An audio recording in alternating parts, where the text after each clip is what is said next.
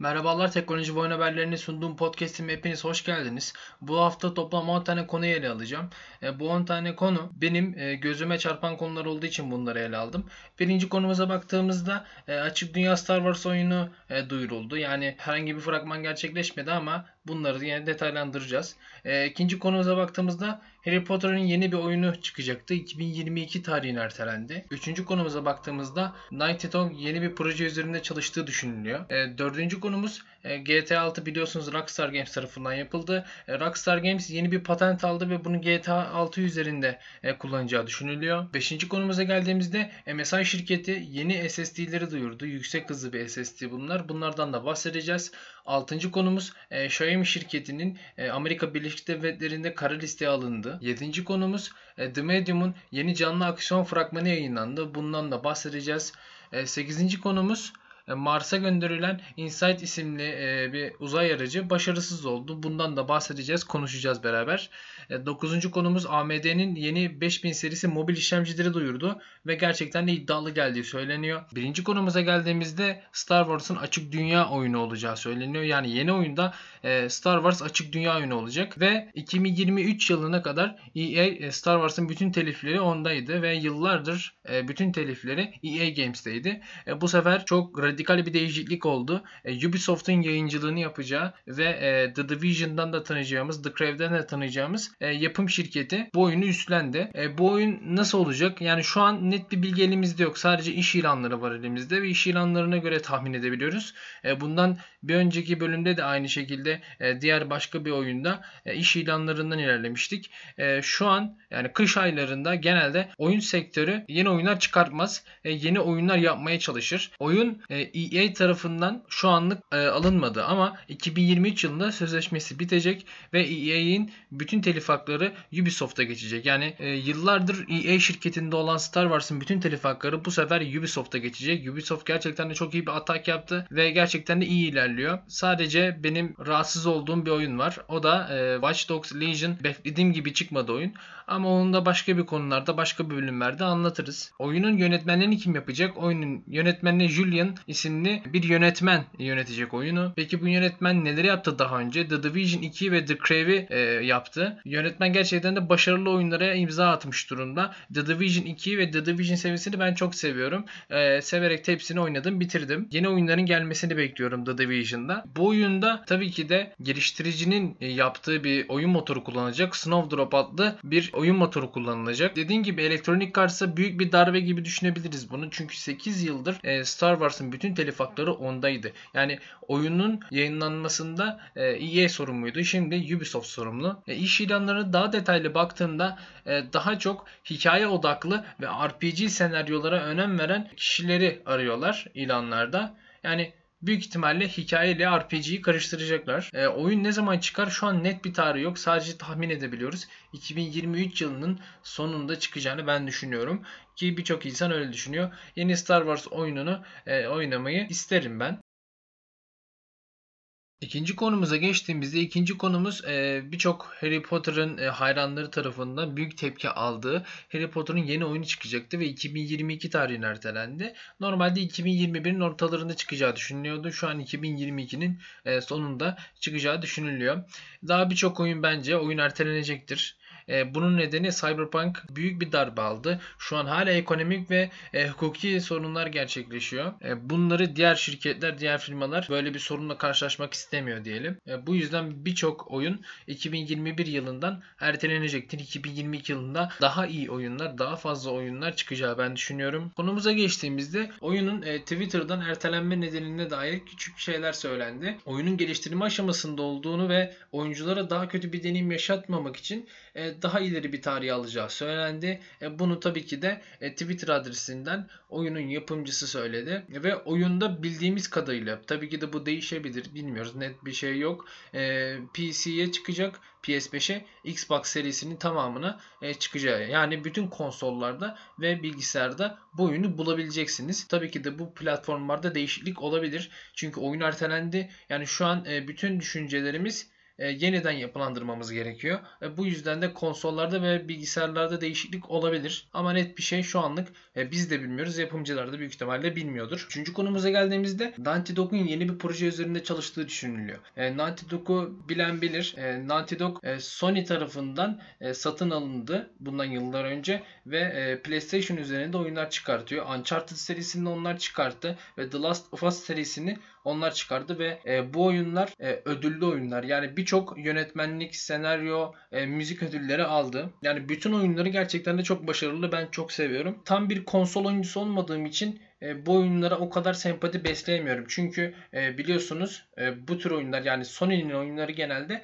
e, PC'ye çıkmıyor. Ama e, Sony'nin söylediğine göre artık yavaş yavaş e, PC platformuna da bu oyunları getireceğini söyledi. Umarız e, PC platformuna bunları getirir ve daha fazla pazar payı elde edebilir zaten. E, bu yüzden de PC'ye getirmeyi düşünüyor. E, biliyorsunuz Game Pass'te e, çoğu oyun zaten e, PC platformuna da çıkıyor. Çünkü Xbox e, biliyorsunuz e, Microsoft'un olduğu için e, Microsoft'la beraber ortaklaşa devam ediyorlar. E, bu yüzden PC'ye çıkan oyun büyük ihtimalle Xbox'a da çıkıyor ve Game Pass'te daha ucuza bu oyunları alabiliyorsunuz. E, konumuza dönelim yine. E, Naughty Dog'un sitesinde e, yeni bir haber paylaşıldı. Haber dedim mi yeni bir ilan paylaşıldı ve bu ilanda e, baktığımda e, yeni tarz oyunları deneyeceklerini düşünüyorum ben. E, çünkü e, farklı şekilde ilanlar yayınlamışlar. Naughty Dog'un e, Twitter hesabından e, gönderilen bu ilanı Naughty Dog'un Studio Edge başkanı e, bu tweet'i e, retweetlemiş ve retweetin altında da şunu yazmış. Gelin bizimle çalışın şu an çok harika bir şey yapıyoruz demiş ve e, zaten kendisi de yavaş yavaş yeni oyunlarını çıkartacağını buradan söylemiş. E, umarız 2021'in sonunda büyük ihtimalle çıkar. E, ben Naughty Dog'u gerçekten de çok başarılı buluyorum. Zaten e, yani elle tutulabilir gerçekten de bütün oyunları çok güzel dediğim e, oyun şirketlerinden biridir Naughty Dog. Dördüncü konumuza geçtiğimizde GTA 6 sevenlerin çok beklediği bir haberdi bu. E, çünkü e, bunlar gizli yürütüldü bir süre. Neden gizli yürütüldü şu an biz de bilmiyoruz. Çünkü Rockstar Games yeni bir patent satın aldı ve bu patent GTA 6 üzerinde kullanacağı düşünülüyor. E, bunu da size anlatacağım. Ama en başta neden bu gizli yürütüldüğünü e, söylemek istiyorum. Çünkü Rockstar Games bence GTA 6'yı e, tam olarak şu an oturtamadı. Bazı problemler yaşıyor. Çünkü RDR2'yi yaparken e, çok fazla ek mesai yaptılar e, çalışanlar. Bazı sorunlar yaşıyor olabilirler. Yani işbirliğinde e, bazı sorunlar yaşıyor olabilirler. Ve yine dediğim gibi ve birçok şirket bunu düşünüyor. E, Cyberpunk 2077 gibi olmayalım diye düşünüyor. E, büyük ihtimalle Rockstar Games de bunu düşündüğü için daha çok ses getirmeden yapmaya çalışıyor bu işleri. E, patente geldiğimizde patente şöyle bir özellik var. Size bir örnekle e, sunmak istiyorum. Bir örnekte mesela GTA serisinde biliyorsunuz polisler var, insanlar var ve birçok insanlarla, birçok e, cisimle etkileşime geçebiliyorsunuz. Yani bu etkileşime geçtiğinizde yapay zeka devreye giriyor ve bu yapay zeka ne kadar iyiyse size o kadar gerçekçi bir senaryo sunuyor. Peki bu patent ne işe yarayacak? E, bu patent mesela e, araba kullanıcıları var ve yapay zekada arabalar var ve bu arabalar e, karlı havada daha zor ilerleyecek veya e, kullanıcı daha zorlanacak, daha fazla diyalog olacak. Yani daha fazla gerçekçiliğe yaklaştırmaya çalışıyorlar oyunu. Mesela polis geldiğinde, e, polis eğer bir yağmurlu havada geldiğinde yağmurdan korunmaya çalışacak kendini, ıslanmamaya çalışacak. E, ne bileyim e, kar yağarken böyle palto giyecek. E, daha birçok örnek verebiliriz. Daha gerçekçi olmaya çalışıyor. Yani bu patent bu işe yarıyor. Böyle bir teknolojinin patentini satın aldı Rockstar Games ve tabii ki de açık dünya oyunlarında e, en fazla bilinen oyunun üzerinde çalışılacağı düşünülüyor. Yani GTA 6 üzerinde bu teknoloji kullanacağı düşünülüyor. Bu patentin de linkini size açıklama kısmında vereceğim. Patente de bakabilirsiniz e, ne olduğunu. İngilizce bir şekilde ama e, Translate'ten çevirerek de bakabilirsiniz. Patentin ismi e, Türkçe çevirisini ben buraya yazmışım. Türkçe çevirisi oyun ortamında sanal gezinme için sistem ve yönetim adlı bir patentmiş ve bu patenti Rockstar Games satın aldı. Beşinci konumuza geldiğimizde MSI'nin yeni yüksek hızlı M2 SSD'lerini tanıttı. E, sadece M2 SSD'ler tanıtmadı tabii ki de 3060 serisini de tanıttı. Ama e, ben sadece M2 SSD kısmını aldım haberden. M2 SSD'lerin okuma yazma oranları muhteşem. Yani böyle bir okuma yazma oranı olacaksa e, büyük ihtimalle artık e, XPG olsun, Adata olsun zaten bunlar birleşik şirketler de e, Samsung olsun yeni atılımlar daha fazla yüksek hızlı SSD'ler çıkaracağını düşünüyorum ben. Çünkü SSD'nin okuma oranı 7000 MB. Yani 1 saniyede bu depolama kapasitesi 7000 MB'e kadar okuyabiliyor ve yazma serisinde de 6900 MB yazabiliyorlar ve PCI 4.0 NVMe SSD'ler kullanılacak tabii ki de. Yani M.2 SSD direkt anakarta bağladığımız M.2 SSD'ler e, bunlar olacak ve PCI 4.0 olacak ve e, şöyle bir şey tabii ki de biraz düşük ama 4 TB'e kadar bu M.2 SSD'nin kapasitesi artabilecek. Yani 4 TB'e kadar saniyede 7000 MB okuma 6900 MB da yazmayı bulabileceksiniz. 4 TB bence e, az. E, çünkü e, sadece oyuncular için düşünmeyelim. Gerçi oyuncular da çok fazla depolamaya ihtiyaç duyuyorlar ama e, video programlama, editleme, yazılım e, bunlar çok yüksek e, gigabaytlara çok fazla depolama istiyorlar. Ve bu yüzden 4 TB düşük bence. Ama MSI bunu yaptıysa diğer şirketler de durmaz büyük ihtimalle ve e, daha yüksek depolama kapasitesini vereceklerdir. MSI zaten kendini çok fazla geliştirdi. E, Tayvan merkezli bir şirket. Büyük projeleri el atıyorlar. Bu haberi de ele almak istedim tabi. E, 6. konumuz ise e, Xiaomi şirketinin Amerika Birleşik Devletleri'nde kara listeye alınması. E, kara listeye alınmasını biraz açmam gerekirse e, Amerika Birleşik Devletleri bazı şirketleri e, Amerika Birleşik Devletleri'ne e, zarar vereceği düşündüğü için kara liste alıyorlar ve ülkeye girişi yasaklanıyor. Bu şirketlerin ürettiği, imal ettiği ürünler. E, Xiaomi de bunlara girdi. E, biliyorsunuz Huawei, biliyorsunuz Huawei ABD'de kara liste alındı ve Google servislerinden men edildi.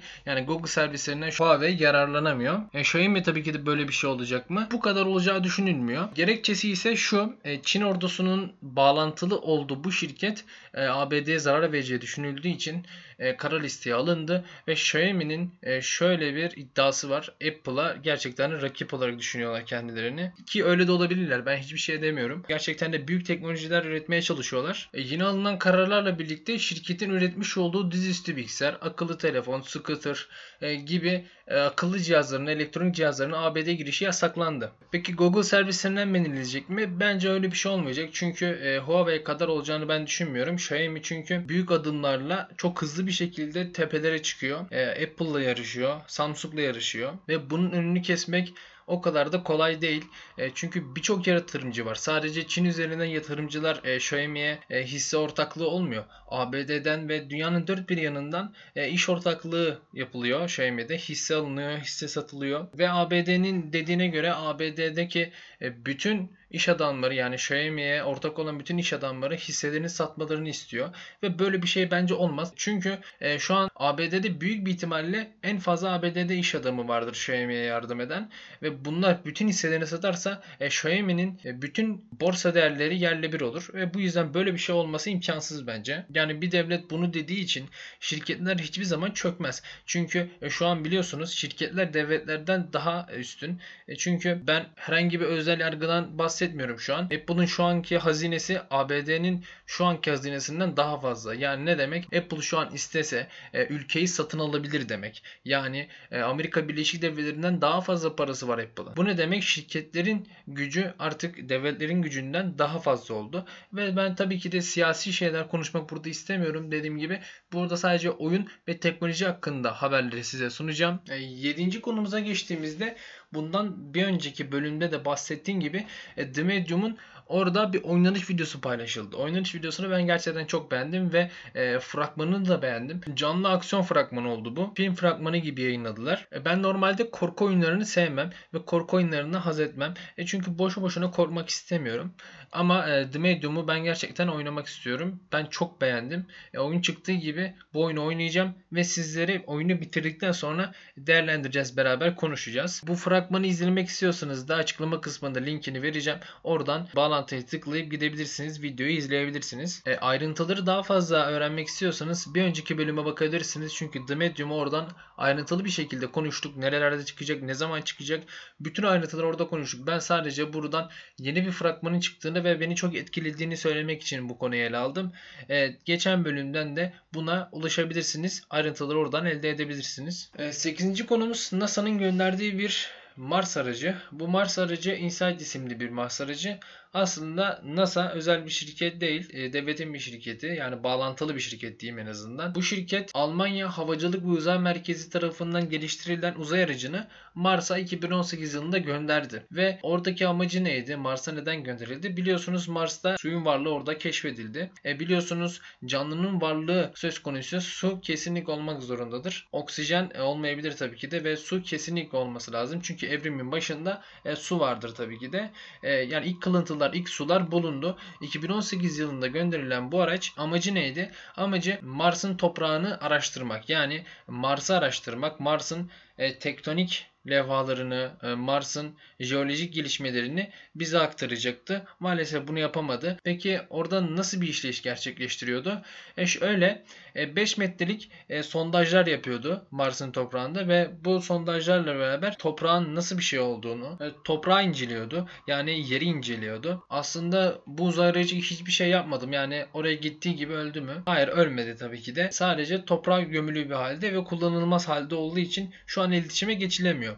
E, neden böyle bir şey oldu? Büyük ihtimalle e, Mars'ta çok fazla fırtına oluyor ve kum fırtınaları, toprak fırtınaları e, toprağa gömülmüş durumda ve iletişime geçilemiyor. Ama e, sıfır mı bilgi aldık? Hayır. E, Mars'ın toprağın altı 13 derece ve biliyorsunuz Mars zaten sıcak bir yer. E, toprağın altı ise 13 derece. E, bunu öğrendik. E tabii ki de bunların üzerinde çok fazla tahmin yapılabilir. Ben uzay hakkında o kadar çok fazla şey bilmiyorum. Normal bir insanın e, popüler bilgi neyse onu biliyorum. E, çok fazla şey bilmiyorum tabii ki de. Ama araştırmak istiyorsanız e, Google'a tabii ki de girebilirsiniz. Oradan araştırabilirsiniz. Ben sadece popüler bilimin bana verdiği kadarını şu an size söylüyorum. Ama daha fazla araştırmak, daha fazla şey öğrenmek istiyorsanız e, Google'a girip veya Safari Safari yani herhangi bir tarayıcıya girip oradan araştırabilirsiniz. Ee, şurada belli başlı notlar aldım tabii ki de. NASA'nın gönderdiği Mars aracı 6 ay önce e, Mars yüzeyine başarılı bir şekilde indi. Ve bu Mars yüzeyine başarılı şekilde indikten sonra araç toprakların üzerinde kaldı ve iletişime geçilemedi. Yani orada şu an duruyor ve kullanılamaz halde. 9 Ocak'tan beri iletişime geçilemiyor. 9. konumuza geçtiğimizde AMD'nin Ryzen mobil işlemcilerini duyurdu. 5000 serisi işlemciler son seri işlemciler ve AMD diyor ki laptop üzerinde kullanabileceğiniz en yüksek hızlı, en iyi performanslı işlemci benim performansım diyor. Şu anda dokümanları görebiliyoruz sadece. Yani e, kağıtta ne yazılıyorsa onu görebiliyoruz. Şu an laptoplar üretime geçti diye biliyorum ama piyasaya çıkmadı. Yani piyasaya çıktıktan sonra anlaşılır tabii ki de bu. Biliyorsunuz işlemciler yani laptop üzerinde işlemciler H serisi, X serisi, e, K serisi gibi birçok seriler çıkıyor ve bu serilerin anlamları var tabii ki de. E, AMD'de de ise H serisi ve HX serisi olarak bunlar daha çok oyun odaklı. Yani yüksek performans istiyorsanız H ve HX serisi işlemcileri tercih etmeniz gerekiyor. Eğer daha kompakt, e, daha kolay bir şekilde taşıyacağım. E, normalde ben e, ofis işlerimi halletmem gerekiyor. Görüşme yapmam gerekiyor. Biliyorsunuz online eğitimde kullanılan bilgisayarlar var. Bu gibi bilgisayarlarda U serisi işlemciler kullanılıyor. U serisi işlemciler daha düşük performans verebiliyorlar ama e, daha kolay taşınabiliyorlar. Daha az performans veriyorlar sadece. Dezavantajı bu. Yani siz bir oyuncu değilseniz e, sadece bilgisayarlarda e, çok fazla zaman geçiriyorsanız ofis işlerinizi hallediyorsanız ne bileyim ders işliyorsanız U serisi işlemcileri tercih ederim. Ama ben oyun oynuyorsam sürekli olarak yaklaşık 10 saat 12 saat bilgisayar açık kalıyorsa büyük ihtimalle H ve HX serisini tercih etmeniz gerekiyor. Peki en güçlü işlemcim dediği işlemcinin özelliklerine baktığımızda Zenit 3 mimarisini kullanıyor. Bu Zen mimarisi AMD'yi tekrardan yaratmaya e, neden oldu. Çünkü Zen mimarisiyle beraber artık işlemciler o, kadar fazla ısınmıyordu. Yani güç tüketimi azalmıştı. Yüksek performans verebiliyorduk. Neden? E, çünkü çok fazla e, sanal çekirdek vardı ve bu çekirdeklerle beraber daha yüksek performansları çıkabiliyorduk. Baktığımızda fazla da konunun dışında çıkmak istemiyorum. Oyun severler ve içerik üreticileri için Ryzen 5000 serisini ben tercih ederim. Evet, zaten şu an sadece kağıtta görebiliyoruz. Oyun içinde şu an göremiyorum. Şöyle bir mevzu da var. U serisi işlemcilerde yani 5000 serisinin U serisi işlemcilerinde Zen 2 mimarisi kullanılıyor. E, H serisi ve HX serisi işlemcilerde Zen 3 mimarisi kullanılıyor. E, Tabi burada bir eksiklik var. Zen 2 mimarisi daha düşük bir mimari. E, daha az performans alacaksınız. Ama dediğim gibi daha kolay taşımak istiyorsanız U serisi işlemcileri tercih edin. E, şimdi teknik detaylara geçtiğimizde Ryzen 7'nin 5800U'ya baktığımda 21 saat açık kalabiliyor. Yani 21 saatte sen film izleyebiliyorsun o bilgisayarda. U serisi işlemcide bu. Peki Ryzen 7 5008U'nun teknik detayları neler? 4.4 GHz'e kadar maksimum frekans alabiliyorsunuz.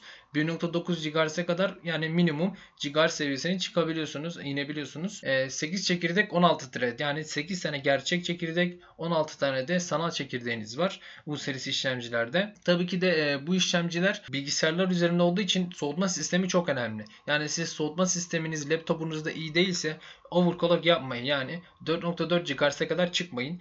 3 GHz, 3.6 GHz gibi değerlerde U serisi işlemcilerde bence kullanılabilir. AMD'nin en güçlü işlemcim dediği Ryzen 9 5980HS'e baktığımda Intel Core i9 10900HK ile e, karşılaştırılıyor şu an. E, ve bunun teknik detaylarına baktığımda 8 çekirdek 16 iş parçacıklı yani 8 tane gerçek çekirdeğim var 16 tane de sanal çekirdeğim var ve bu işlemcim 3 GHz'e kadar minimum ve 4.8 GHz'e kadar maksimum frekansla çalışabiliyor. E tabii ki de AMD'ye baktığımızda işlemciler daha çok RAM belleklerini kullanıyorlar. Yani yüksek RAM belleğiyle daha yüksek performanslara ulaşabileceksiniz. E, benim yine daha önce de söylediğim gibi e, AMD'de Ryzen serisi işlemciler kullanmak istiyorsanız e, bilgisayarda, laptopta High serisi işlemcilere e, yönelin derim. Çünkü e, beni izleyen kitleyi ben e, az çok tahmin edebiliyorum. Çünkü oyun hakkında şeyler söylüyorum ve oyuncular beni dinliyor büyük ihtimalle e, oyuncular dinlemiyorsa bile bilgisayarla uğraşan yani